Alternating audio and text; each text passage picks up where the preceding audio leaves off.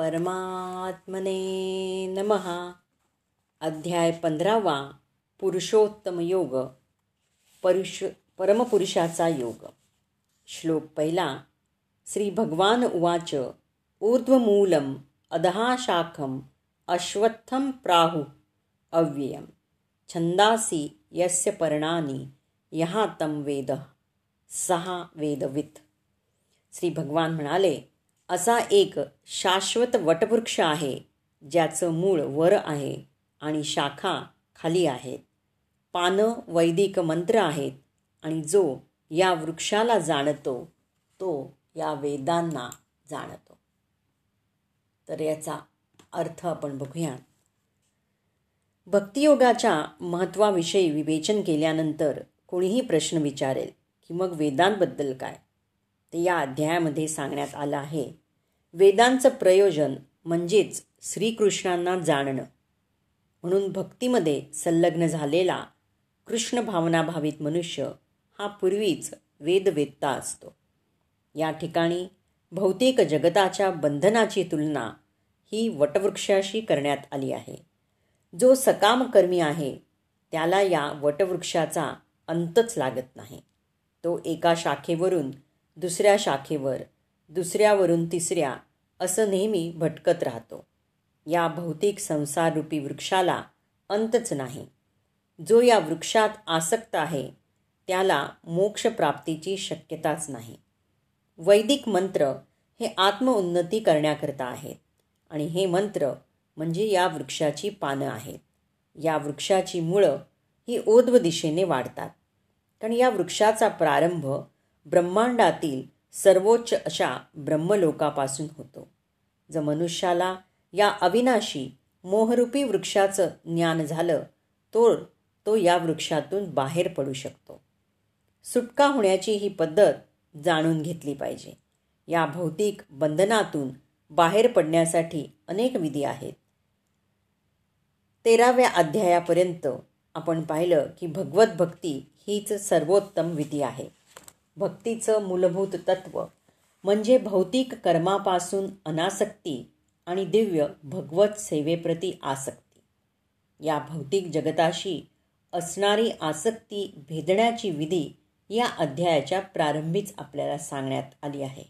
या संसाररूपी वृक्षाची मुळं ही ऊर्ध्व दिशेने वाढतात याचा अर्थ की महत्त्वापासून या मुळाच्या वाढीला प्रारंभ होतो. ब्रह्मांडाच्या सर्वोच्च लोकापासून ते मूळ खाली येतं आणि त्या ठिकाणाहून संपूर्ण ब्रह्मांडाचा विस्तार होतो. यामध्ये अनेक शाखारूपी विविध ग्रहमालिकांचा समावेश होतो. वृक्षाची फळं म्हणजे जीवाची धर्म अर्थ काम आणि मोक्ष ही कर्मफळं होत. या जगामध्ये जरी फांद्या खाली आणि मुळं वर असलेला वृक्ष आढळत नसला तरी असाही वृक्ष अस्तित्वात असतो. असा वृक्ष हा जलाशयाच्या तीरावर आढळू शकतो. आपण पाहू शकतो की तीरावर असलेल्या वृक्षाचं प्रतिबिंब पाण्यात पडलेलं असतं. आणि त्यामध्ये वृक्षाच्या फांद्या खाली तर मूळ वर असल्याचं आढळतं. तर हा संसाररूपी वृक्ष म्हणजे वैकुंठ जगतरूपी वास्तविक वृक्षाचं केवळ एक प्रतिबिंब आहे. ज्याप्रमाणे वृक्षाचं प्रतिबिंब पाण्यात स्थित असतं. त्याप्रमाणे आध्यात्मिक वृक्षाचं हे प्रतिबिंब इच्छांमध्ये स्थित असतं. प्रतिबिंबित भौतिक प्रकाशात वस्तू स्थित होण्याचं कारण म्हणजे इच्छा. ज्याला या संसारातून बाहेर पडण्याची इच्छा आहे त्यानं पृथक्करणात्मक अध्ययनाद्वारे या वृक्षाचं पूर्ण ज्ञान जाणून घेतलं पाहिजे. तेव्हाच तो या वृक्षाशी असणारा आपला संबंध छेडू शकतो. हा वृक्ष म्हणजे खऱ्या वृक्षाचं प्रतिबिंब असल्याकारणानं ती एक हुबेहूब प्रतिकृतीच आहे. प्राकृत जे काही आहे ते सर्व आध्यात्मिक जगतातही आहे. निर्विशेषवादी निराकार ब्रह्मालाच या भौतिक जगतरूपी वृक्षाचं मूळ मानतात आणि सांख्य तत्त्वज्ञानानुसार मुळापासून प्रकृती आणि पुरुष त्यानंतर त्रिगुण पंचमहाभूत आणि दशेंद्रिय मन इत्यादी निर्माण होतात. आणि या प्रकारे ते संपूर्ण भौतिक जगताचं पृथक्करण चोवीस तत्वांमध्ये करतात. जर ब्रह्म हे संपूर्ण सृष्टीचं केंद्रबिंदू असेल तर त्यापासून प्राकृत जगत हे एकशे ऐंशी अंशाचं असतं. आणि उर्वरित एकशे ऐंशी अंशाचं आध्यात्मिक जगत असतं. भौतिक जगत एक विकृत प्रतिबिंब आहे म्हणून आध्यात्मिक जगतातही या भौतिक जगताप्रमाणे वैविध्यता असली पाहिजे. आणि ती वास्तविक असली पाहिजे. भगवद्गीतेमध्ये सांगण्यात आलं आहे की प्रकृती ही भगवंतांची बहिरंगा शक्ती आहे आणि पुरुष हे स्वतः भगवंत आहेत. व्यक्तसृष्टी ही भौतिक असल्याकारणानं अनित्य आहे. कोणतंही प्रतिबिंब हे असत्य असतं. कारण ते कधी दिसतं तर कधी दिसत नाही. परंतु ज्या मूळ स्थानापासून प्रतिबिंब निर्माण झालं आहे ते स्थान शाश्वत आहे. वास्तविक वृक्षाचं हे प्राकृत प्रतिबिंब छेदलं पाहिजे. जेव्हा मनुष्याला वेदवत्ता म्हटलं जातं तेव्हा असं गृहीत करण्यात आलेलं असतं की या भौतिक जगताची आसक्ती कशी छेदावी हे ते जाणतो. जर मनुष्याला आसक्ती भेदण्याची पद्धत माहीत असेल तर तो खऱ्या अर्थानं वेद जाणतो. जो वैदिक कर्मकांडामुळे आकृष्ट होतो तो या वृक्षाच्या हिरव्यागार पानांमध्ये आकृष्ट झाल्याप्रमाणे आहे. त्याला वेदांचं वास्तविक प्रयोजन ज्ञात नसतं. भगवंतांनी स्वतः सांगितल्याप्रमाणे हा प्रतिबिंबित वृक्ष छेदून आध्यात्मिक जगतरूपी वास्तविक वृक्षाची प्राप्ती करणे हे वेदांचं प्रयोजन आहे. तर श्लोक दुसरा आपण बघूयात. अदहाच ऊर्ध्वं प्रसुता तस्य शाखाः. गुणप्रवृद्धाः विषयप्रवालाः अदहाच मूलानि अनुसंततानी कर्म अनुबंधिनी मनुष्यलोके. या वृक्षाच्या त्रिगुणांनी पोषण केलेल्या शाखा खाली आणि वर पसरलेल्या आहेत. याच्या डहाळ्या म्हणजे इंद्रिय विषय आहेत. या वृक्षाची मुळं खालीही पसरलेली आहेत आणि ती मानव समाजाच्या सकाम कर्माशी बांधली गेलेली आहेत. तर वटवृक्षाचं अधिक विस्तृत वर्णन इथे आपण बघतो. या वृक्षाच्या शाखा या सर्व दिशेनं पसरलेल्या आहेत.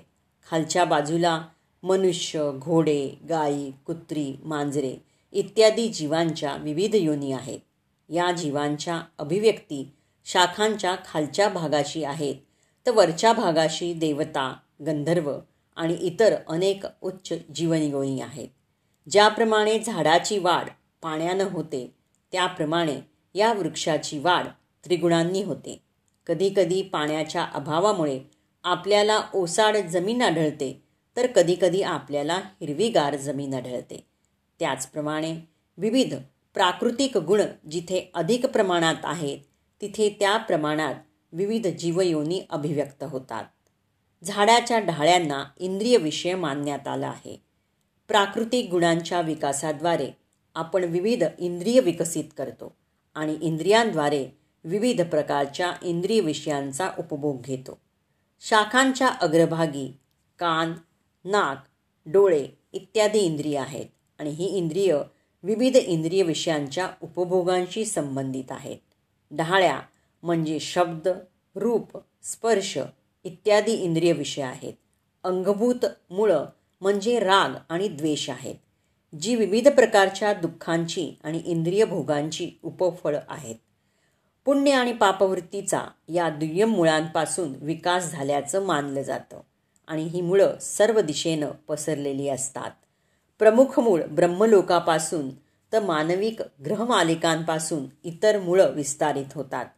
उच्चतर लोकांमध्ये आपल्या विविध पुण्यकर्मांचा भोग घेतल्यानंतर मनुष्य पुन्हा खाली या पृथ्वीवर येतो आणि उच्च लोकांच्या पुन्हा प्राप्तीकरता पूजा आणि सकाम कर्म इत्यादी करतो. या मनुष्य लोकाला कार्यक्षेत्र असं मानलं जातं. तर आता आपण पुढचे तिसरा आणि चौथा हा एकत्रितरित्या घेऊयात. न रूपम अस्य इह तथा उपलभ्यते। न अंतहा न च आदि न च संप्रतिष्ठा। श्लोक। अश्वत्थम एनम सुविरुड मूलम। असंख्यशस्त्रेण द्रोणेन छित्वा आता श्लोक चौथा। ततः पदम ततपरिमर्गितव्यम यस्मिन् गताः न निवर्तन्ति भूयः। तम एव च आद्यं पुरुषं प्रपद्ये। यतः प्रवृत्ती प्रसुता पुराणी। या वृक्षाचं वास्तविक रूप या जगतात अनुभवता येत नाही। याचा आदी अंत आणि आधार कोणीही जाणू शकत नाही। परंतु मनुष्यानं खोलवर मुळं गेलेल्या या वृक्षाला निश्चयानं अनासक्तीरूपी शस्त्राद्वारे छिदून टाकलं पाहिजे. आणि त्यानंतर मनुष्यानं असं स्थान शोधावं की ज्या ठिकाणी गेल्यावर पुन्हा परतावं लागत नाही. ज्या परमपुरुषाकडून अनादिकाळापासून सर्व गोष्टींचा प्रारंभ आणि विस्तार झाला आहे त्या परमपुरुषाला त्या ठिकाणी शरण गेलं पाहिजे. तर या ठिकाणी स्पष्टपणे सांगण्यात आलं आहे की प्राकृतिक जगतात या वटवृक्षाचं वास्तविक रूप जाणणं शक्य नाही. या वृक्षाची मुळं वर असल्यानं वास्तविक वृक्षाचा विस्तार दुसऱ्या टोकाला आहे. वृक्षाच्या भौतिक विस्तारामध्ये बद्ध झाल्यानं मनुष्य वृक्षाचा विस्तार कुठपर्यंत झाला आहे हे जाणू शकत नाही किंवा वृक्षाचा आधी कुठे आहे हे देखील जाणू शकत नाही. तरी मनुष्यानं वृक्षाचं कारण शोधलं पाहिजे. मी माझ्या पित्याचा पुत्र आहे आणि माझे पिता अमुक अमुक पित्याचे पुत्र आहेत. अशा रीतीनं शोध केल्यावर मनुष्य गर्भोदकशाही विष्णूंच्या नाभी कमलातून उत्पन्न झालेल्या ब्रह्मदेवापर्यंत येऊन पोचतो. शेवटी या प्रकारे मनुष्य पुरुषोत्तम भगवंता प्रत येऊन पोचतो आणि तेव्हा त्याचं शोधकार्य समाप्त होतं. भगवत ज्ञानी व्यक्तींच्या सत्संगाद्वारे मनुष्यानं या वृक्षाचं आधी पुरुषोत्तम भगवान याचा शोध घेतला पाहिजे. हे जाणल्यावर तो वास्तवतेच्या या मिथ्य प्रतिबिंबापासून हळूहळू अनासक्त होतो आणि ज्ञानाद्वारे वृक्षाशी असणारा संबंध छेदून वास्तविक वृक्षामध्ये स्थित होऊ शकतो. या संदर्भाला असंघ शब्द अत्यंत महत्त्वपूर्ण आहे. कारण इंद्रिय भोग करण्याची आणि भौतिक प्रकृतीवर स्वामित्व गाजवण्याची आसक्ती फार प्रबळ असते. म्हणून मनुष्यानं प्रमाणित शस्त्रांच्या आधारावर आध्यात्मिक विज्ञानाच्या चर्चेद्वारे अनासक्ती शिकली पाहिजे आणि जे वस्तुतः ज्ञानी आहेत त्यांच्याकडून श्रवण केलं पाहिजे.